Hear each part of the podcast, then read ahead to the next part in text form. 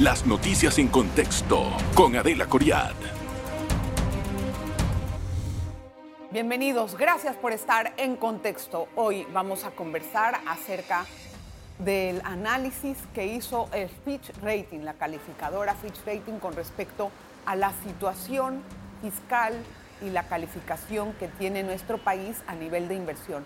Por primera vez, en lo que yo recuerdo de haber leído estos informes, mete un factor político de incertidumbre en este informe. Y esa es una situación a resaltar. Además de eso, ¿cuáles son las labores pendientes que ya las conocemos y no las hemos atendido? ¿Cómo están afectando a nuestra economía y cuál es la perspectiva que va a tener el país para el próximo año? Un año electoral caliente, de mucha, mucha actividad política y de acusaciones que, bueno, ya usted sabe cómo es. Tengo con nosotros al decano de la Facultad de Economía de la Universidad de Panamá, don Rolando Gordón. Gracias por estar con nosotros. Bienvenido. A la orden, Adelita. Gracias. ¿Por qué Fitch mete un valor político dentro del informe que acaba de dar a conocer?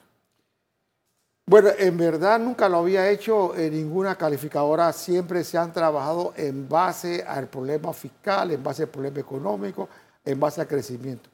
Yo creo que Fitch lo que hizo ahora de meter un, una... Eh, una, un planteamiento político en base a un expresidente, porque quizás ellos están considerando que de ser elegido o de serle permitido correr la pres, eh, para presidente, se le complica la situación en el país. Se le complica uh-huh. porque habría incluso más incertidumbre. Uh-huh. Más que ya el expresidente fue, en una primera instancia, ya fue juzgado a diez meses y medio de prisión. Él apeló, es cierto que ha apelado, eso está todavía en veremos, pero el hecho ese ya, eh, y más por blanqueo de capitales, ya manda un mensaje a la comunidad internacional de que hay, un, de hay una persona que puede ser presidente y que será aprobado. Además de eso, eh, recuerde que tanto él como su familia, pues ha sido en los Estados Unidos eh, no grato, no se le permite ir, pero a pesar de eso, pues todos sabemos cómo son los norteamericanos. Al final, pues, como decían, eh, ellos pueden pactar ciertas cosas. Pero sí, sí es un problema, sí gana. Sí es, sí gana sí, pero sí es un problema de incertidumbre y también un problema moral y un problema de ética. Uh-huh. Pero ¿cómo tú le vas a llamar a la, a, digamos, a la comunidad internacional que invierte en Panamá cuando tú has sido acusado como presidente de blanqueo de capitales y se está condenado? Entonces, todo eso complica la situación y hacen ver, si él es elegido, Eh, que lo dudamos, eso trae como consecuencia de que no sea bien visto el país. Yo creo que Fitch está apuntando en eso, que además de la incertidumbre grande que tenemos en el país actualmente, que es una incertidumbre eh, de los ingresos fiscales, una incertidumbre económica debido al problema con la Caja de Seguro Social, eh, etcétera. Uh-huh. Todo esto echa más, eh, digamos, más incertidumbre. Y aquí, suma, suma a la situación que sí, suma a la situación que es de, delicada y difícil.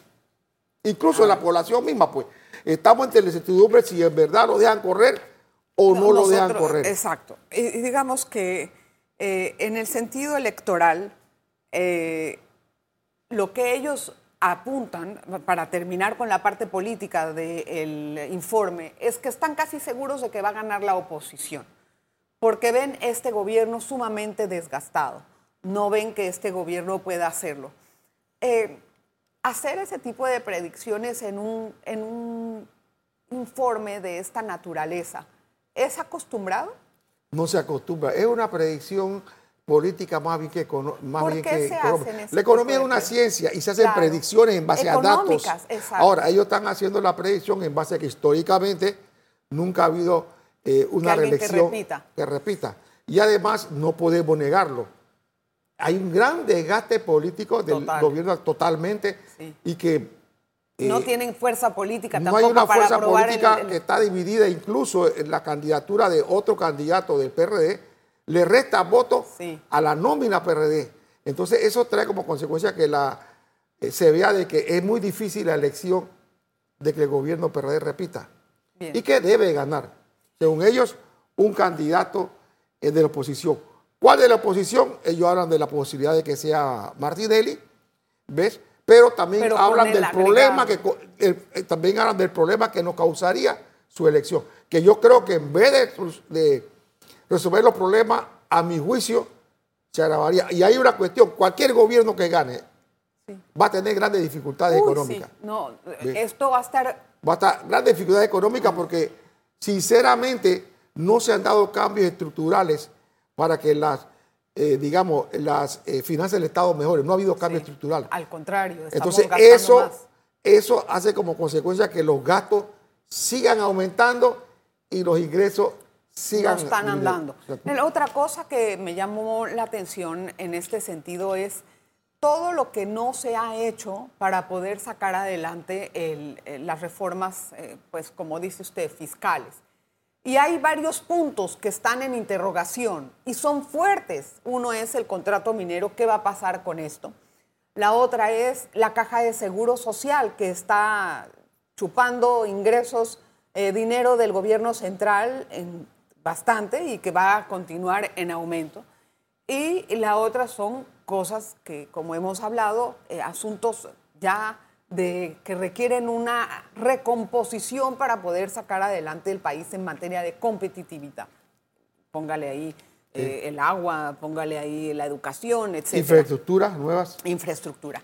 Pero en este tema, ¿qué tanto va a influir estos dos, estos dos asuntos si no los resolvemos en el próximo año? Porque... hemos entrevistado a muchos de los candidatos y no tienen todavía el capital político para poder hacer las reformas tan pronto entren al, al, al, al gobierno. Sí, para mire, ellos es un, como un harakiri. Sí, mire, lo que estamos viendo también es que los candidatos que hay actualmente, ninguno ha planteado, eh, ha hecho un plan o una estrategia que sea creíble a los ojos de la comunidad. No hablan sobre cómo resolver el problema de seguridad social. No hablan cómo resolver un plan para la minería. No hablan cómo resolver los problemas básicos de la comunidad que nunca se han resuelto. Porque yo digo, la deuda está subiendo, está en cuarenta y seis mil millones de dólares, pero esa deuda no ha sido capaz de resolver el Todo. problema del agua, el problema de la salud. O sea, los problemas básicos de la población no se han logrado resolver. Entonces, mientras los gobiernos no vean una estrategia clara en los candidatos, la población está, votaría... como viene votando siempre, con el corazón por la simpatía, pero no porque vea un plan estratégico a resolver. Allí estamos fallando. Ahora, si el gobierno actual deja el problema de la seguridad social y de la bañería para que se resuelva después de las elecciones, gane quien gane, yo creo que se está haciendo un harakiri, porque en verdad ya demuestra al final que no tiene la capacidad política para tomar decisiones. Y creo que el seguro social se debe resolver antes. Antes había que enfrentarlo. No, no lo van a hacer, pero... dudo que eso pase. Digo, yo dudo que pase eso y dudo que pase la minería, dudo. Pero yo creo que la población sí quiere que se resuelva el problema. Claro, porque sí pero, queremos el problema. El problema de la minoría, de la minería, había que resolverlo ya. Correcto. Pero déjeme hacer una pausa, profesor. Vamos a regresar enseguida con más análisis acerca del informe de Fitch. Usted no se vaya, hay cosas interesantes. En breve regresamos con En Contexto. Gracias por continuar en sintonía. Hoy hablamos con el decano de Economía de la Universidad de Panamá, Rolando Gordón. Bueno, a ver, decano, hay perspectivas negativas del país con respecto a las maniobras eh, que señala la calificadora Maniobras Contables. Yo quiero que me explique a qué se refiere esto y cómo esto interactúa con las presiones fiscales que ellos alegan no están siendo pues, eh, eh, efectivas tampoco en, la, en el presupuesto nacional y bueno, en la recaudación. Bueno, mire, eh, Fitch habla de que hay maniobras fiscales eh, contables. Sí. Y las maniobras contables eh, que se hicieron, en verdad, eh, hay que destacar varias. Primero, yo tenía que pagar una deuda por trescientos y pico de millones. Sí. Los intereses de la deuda. Uh-huh. Eso formaba parte del gasto de dos mil, eh, por ejemplo... Eh, del dos mil veintidós. Uh-huh. Y yo agarro eso y no lo pago, mi, mi gasto disminuye y lo envío a pagarlo en el veinticuatro o veinticinco. Esa es una maniobra. Ah. Yo estoy dejando de, Estás de pagar. Poster, postergando los pagos. Postergando Pero los pagos. Pero eso es posible hacerlo. ¿Qué pasa bueno, entonces después? Con... Bueno, lo hicieron, eh, lo cubrieron, lo hicieron. Uh-huh. Entonces eso hace que tú tengas menos gasto. Por uh-huh. otra parte, también el hecho de que se cambió de pronto, nadie lo esperaba, nosotros los economistas no lo esperábamos, de que se cambiaran eh, los precios que se utilizaban para calcular el Producto Interno Bruto. Uh-huh. Se calculaba un precio anterior y de pronto se cambia a, a que se van a utilizar los precios del dos mil dieciocho. Eso es la relación deuda-P I B. Sí, entonces... Al yo utilizar los precios del dos mil dieciocho, uh-huh. significa que mi P I B va a salir más abultado que antes. Y entonces, al dividir el P I B entre la deuda pública, la relación deuda-P I B va a bajar. Uh-huh. No va a subir y se va a bajar, sino que baja. Y yo puedo entonces decir, bueno, estoy bajando mi deuda-P I B. Pero fue por un problema contable de utilizar eh, precios mayores. Un ejemplo... ¿Pero era lógico hacerlo? O sea, eso se es hace, verdad que, que el, los el precios precio, del dos mil siete escucha, no son los de... Mi chévere, ¿no? Por ordenar la Contraloría General de la República, históricamente ha hecho el cambio en los precios cuando el, eh, con el tiempo lo cambia. Sí. Pero lo cambia cuando hay un año que es normal. La, para cambiar un año, uh-huh. base se utiliza el año que no haya habido ningún tipo de problemas Eh, fiscales, fiscales no, no, haya, no ha habido sobresaltos en la economía ni nada, y se agarra ese año que es normal, es estable. En el caso del dos mil veintidós es el primer año después de la pandemia sí. que Panamá comienza a recuperarse. Creímos de que se debió haber esperado otro año, haber pasado otros dos años donde ya tuviera todavía más estabilidad para entonces hacer el cambio. Entonces al hacer este cambio ahora la relación de deuda-P I B aparece sí, mucho menor, que todavía está lejos del cuarenta por ciento que es lo que se exige a nivel internacional para que esté más o menos bien, pero estamos arriba del sesenta y dos por ciento. Esa es la otra maniobra contable que eh, señala el... Esa es otra maniobra contable que recuerdo que, eh, que está okay. metiendo, pero eh, yo creo que, eh, por lo menos, eh, hay otra cosa, los gastos. Uh-huh. Meter como inversión los gastos del programa eh, eh, ciento veinte a los sesenta y cinco años. Eso, según F I T, a mí no me conta, voy a investigarlo, lo metieron como si fuera inversión. Ese es un gasto normal. Ese es un subsidio. Entonces, sí, sí, es un subsidio, pero, pero es un subsidio que se gasta porque no tiene, ni mm. siquiera eh, es una transferencia, como decimos en economía. Correcto. Y una transferencia no es una inversión. Ajá. Eso no va a producir más dinero, ni va a producir eh, más claro, empleo. Claro, eso es simplemente un Entonces, banco. Eso, a mí me queda la duda de lo que es oficio, pero hay que investigarlo. Si ellos lo dicen que es una agencia seria, es un grave error que está cometiendo el, el gobierno. Incluso están utilizando gastos, lo ponen como inversión y así disminuyen los gastos. Uh-huh. Digo, no es correcto hacer eso, por ejemplo. Uh-huh. eh, Esas son las maniobras. Son maniobras que ellos dicen que se han hecho. Otra cosa importante es que habla acerca de la poca recaudación que hay. Es decir, que la recaudación de la D G I pareciera que no está dando...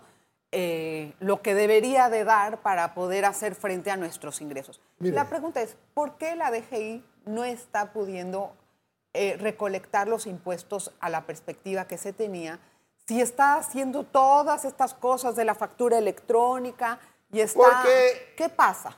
Algo está pasando en cuanto a la estrategia que están utilizando. Porque mire, Panamá, y eso sí hay que reconocerlo, es uno de los países de América Latina eh, que menos impuestos se pagan. Nosotros estamos pagando aproximadamente entre el trece y catorce por ciento de cada dólar.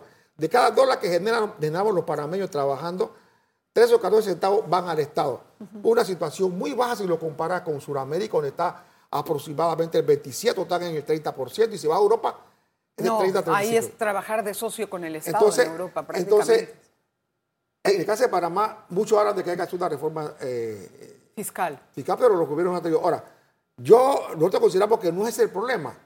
¿Cuál es? El problema está de que hay mucha fuga en la recolección de lo que existen. Por ejemplo, el mismo gobierno y la misma están diciendo que el I T B M S, uh-huh. el veintitrés por ciento, no se, uh-huh.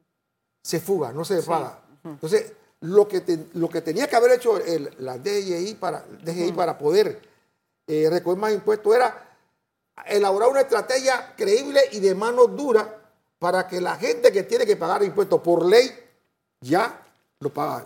Hay mucha fuga. Hay de, entonces, y revisar un poco de, de cosas que hay que hacer. Por ejemplo, Aquí en Panamá hay demasiadas exoneraciones para las empresas. Bueno, son muchas zonas especiales. Son zonas especiales que, que no supuestamente pagan. Estaban atrayendo inversión, o entonces, sea, se hicieron con ese entonces propósito. Entonces la gente que gana de once mil dólares al año para abajo, que está como en unos ochocientos, tampoco paga impuestos. No, sí pagamos. No, los que están de once mil ah, para abajo los no. Que está... O sea, de sí, aproximadamente once mil dólares eh, eh, al año. Ah, al año. Al año. Ah. La gente que paga once mil dólares al año no, no paga eso, impuestos. Bueno, entonces, eh, ¿tienes esa, que pagar una persona que, paga, que gana once mil dólares? No, de once mil para arriba se está pagando. Sí, pero de para abajo, ¿qué va para a pagar? Abajo. Bueno, pero antes se hacía. Mm. En todos los países se hacía. Rolando, déjame, déjame hacer la pausa porque al regresar quisiera hablar acerca de los subsidios no necesarios que también señaló el informe del Fitch para saber cuándo se deben de quitar y cómo interfieren estas decisiones con el trabajo electoral, si son populares y no populares, y qué visual tienes tú, y si se van a extraer o no. Vamos a ver. Cuando regresemos de la pausa, eso vamos a hablar. En breve regresamos con En Contexto. Estamos de vuelta con En Contexto. Gracias por continuar en sintonía. Doc, a ver, vamos a ver una cosa, decano. Hay unas críticas por los subsidios que otorga el país. Los califican de, perdón, de innecesarios. Por ejemplo, el combustible, el de la electricidad. No innecesarios, pero sí critican los montos que se van allí. Eh, y el creciente proyecto de intereses, que eso es lo que están señalando puntualmente. ¿Intereses? O sea, de intereses yo imagino que son ah, preferenciales. No sé, ya, ya. no sé si es eso así. Pero eh, lo que sí es... vale la pena entender es, el gobierno va a continuar con estos intereses, por ejemplo, pero con estos subsidios. El de combustible es uno de los que a cada rato se hace, el vale digital, por bueno, ejemplo. Bueno, mire, yo creo que faltando nueve meses para que vengan las elecciones, el Estado va a querer, el gobierno va, va a intentar mantener ciertos subsidios que en verdad se deben de quitar. ¿Cómo cuál? Por ejemplo, el subsidio a la gasolina, que era el subsidio a la gasolina noventa y uno. Que según tengo entendido, recuerdo, vence el quince de octubre. A la noventa y cinco. noventa y uno. La de noventa y cinco ya se le quitó. No, noventa y uno. Ah, sí, perdón, la del noventa y uno. La del noventa y cinco ya acabó. El subsidio hasta el quince de octubre. Uh-huh. Si el gobierno ahora habla de que se le va a dar más, más atención, no debería. Uh-huh. ¿Por qué? Porque recordemos, el precio del petróleo está subiendo. Sí. Va a seguir subiendo. Ya estamos en noventa. Y le está costando dólares. Más al gobierno. Y le está costando más, pero... yo creo que ya llegó el momento que también el panameño, ¿para qué darle? ¿Para que siga rodando? ¿Qué el, pasa? El, el panameño tiene que entender que la gasolina que necesita tiene que ver cómo se, se organiza para no es su gasolina. Una, yo Pero yo que... no veo que ese subsidio sea necesario. Es un subsidio ese, ese subsidio hay que eliminarlo. Quizás el vale digital, había que ver, el vale digital lo han ido extendiendo, extendiendo, extendiendo, extendiendo dándole, creo que son doscientos dólares por ahí a la gente. Se debió también seguir haciendo un análisis en la medida que la gente tiene trabajo y tiene los medios, quitarle el vale. Pero tampoco lo podemos hacer eterno, eterno, sí. eterno. O sea, hay subsidios que sí se merecen quitar. Por ejemplo, eh, ciento veinte a los sesenta y cinco. Ese es un subsidio que no se puede quitar. Eso lo no que lo tiene, van a hacer. No se puede quitar en este momento, pero hay que tomar medidas en el futuro. Y las medidas que tiene que tomar el estudio es tener una estrategia para tratar de eliminar... poco a poco bajar la economía informal y que la gente se pase de la formalidad para que puedan tener en el futuro claro, los una, ingresos. La gran eh, pregunta se es... Pueda, se pueda tener una jubilación digna. La gran pregunta es, ¿dónde está la estrategia?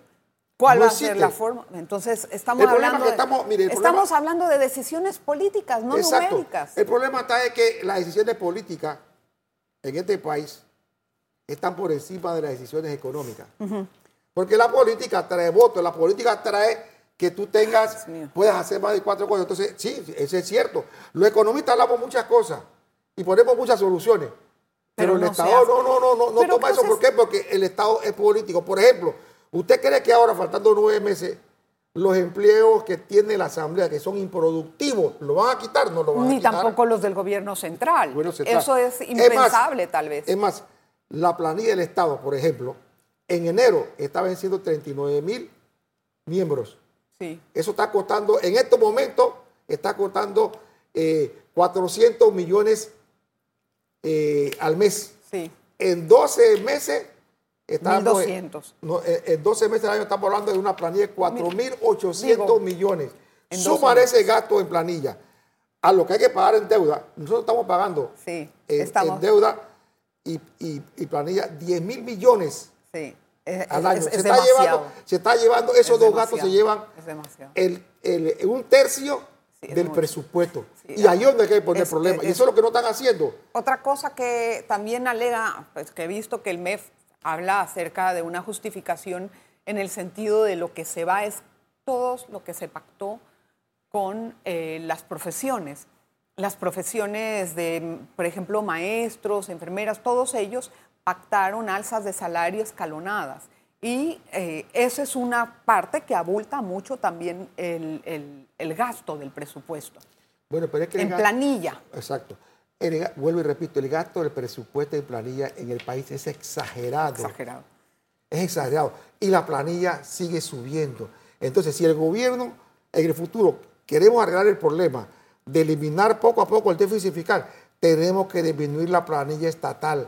Eso hay que hacerlo. Hay diferentes métodos. Lo que pasa es que como es una planilla que se maneja políticamente, todos los años sube. Otra cosa, ese, pero con el análisis que usted hace, en esa vía vamos a ir rumbo a la calificación menos. O claro. sea, si, si seguimos así, yo no veo una Yo creo corrección. que si el Estado no, no, no pone, eh, no toma medidas para controlar el gasto público, a cómo va, siguiendo con el crecimiento como va, lógicamente que nosotros podemos perder el grado de inversión. Ahora, se pierde el grado de inversión, muchos dirán, bueno, no tiene importancia, eh, depende también de si el Estado controla el gasto público. El, el, el, lo que es el grado de inversión, el lo que le dice a, la, a, la, a las grandes empresas que quieren comprar deuda, quieren bonos. invertir en el país. Mira, no le presta a ese señor, porque ese señor al prestarle no está muy claro si puede pagarlo o no. Uh-huh. Entonces el inversor dice, bueno, yo le voy a prestar, pero en vez de cobrarle un siete por ciento de interés, le voy a meter un nueve por ciento, claro, ocho por ciento. Entonces, te sale la más deuda caro, no está saliendo más cara. Te sale más que caro. Yo creo que la deuda hay que controlarla también. Eh, eh, no se puede seguir así. Rolando, para terminar, ¿se va a respetar la ley de responsabilidad fiscal? Bueno, en octubre, este mes de octubre, siempre iba a la asamblea el M E F sí. a pedir que le cambiaran la ley porque no podían, no, no se iba a dar. Hay que ver que este año es el tres por ciento del presupuesto. Se está hablando de que el déficit fiscal va a estar por entre de dos mil a dos mil quinientos uh-huh. eh, millones. Uh-huh. Eh, y que eso representaría el tres por ciento. Yo creo que con los gastos que no se están controlando, puede ser que de pronto vaya eh, este mes a la Asamblea rápidamente eh, el M E F a pedir que le permitan una extensión, quizás un tres punto dos, un tres punto cinco, cosa que no debería, porque eso pone mucho en duda. Pero mire, la ley de responsabilidad fiscal desde que se hizo nunca se ha cumplido. Siempre, cada año van a la Asamblea a pedir que le extiendan la ley, eh, le, le extiendan el, el porcentaje. Sí. Porque los gastos son mayores que los ingresos. Y, ese ¿Y, en es un esta, ¿Y en esta ocasión con el presupuesto que tenemos es posible que eso ocurra? A menos que estén controlando el gasto. Lo que pasa es que no sabemos muchas cosas porque no sabemos ni siquiera cuánto ha crecido la economía. Oficialmente no existen cifras desde el primer trimestre. Entonces, todas esas cuestiones sí. eh, están trayendo que haya más incertidumbre. Eh, por lo menos hablar de economía en este momento y hablar de cifras del P I B, del sector económico, cómo está, para nosotros es difícil porque lo que tenemos que hacer es especulación y la economía es una ciencia. No, sí. no tenemos el dato exacto porque no se ha publicado. El N E C lo tiene que publicar, ¿no? Hace tiempo lo había hecho. Mire, el hecho de que se haya dado eh, el censo, eso no implicaba que había que parar. Anteriormente en todos los censos se ha hecho el censo y se han dado dando las estadísticas. Sí, demuestra que, que no, yo no, no hay que no capacidad. En, que tal no, vez no hay capacidad. Es que no ha habido capacidad para hacer las dos cosas al mismo tiempo. Exactamente. Gracias, don Rolando, por estar con nosotros en Contexto. Qué amable. Muchísimas gracias por poner en perspectiva la situación de Fitch Rating. Gracias a usted. Nos vemos la próxima. Las noticias en Contexto con Adela Coriat. Revive este programa entrando al canal uno de V O D de Tigo.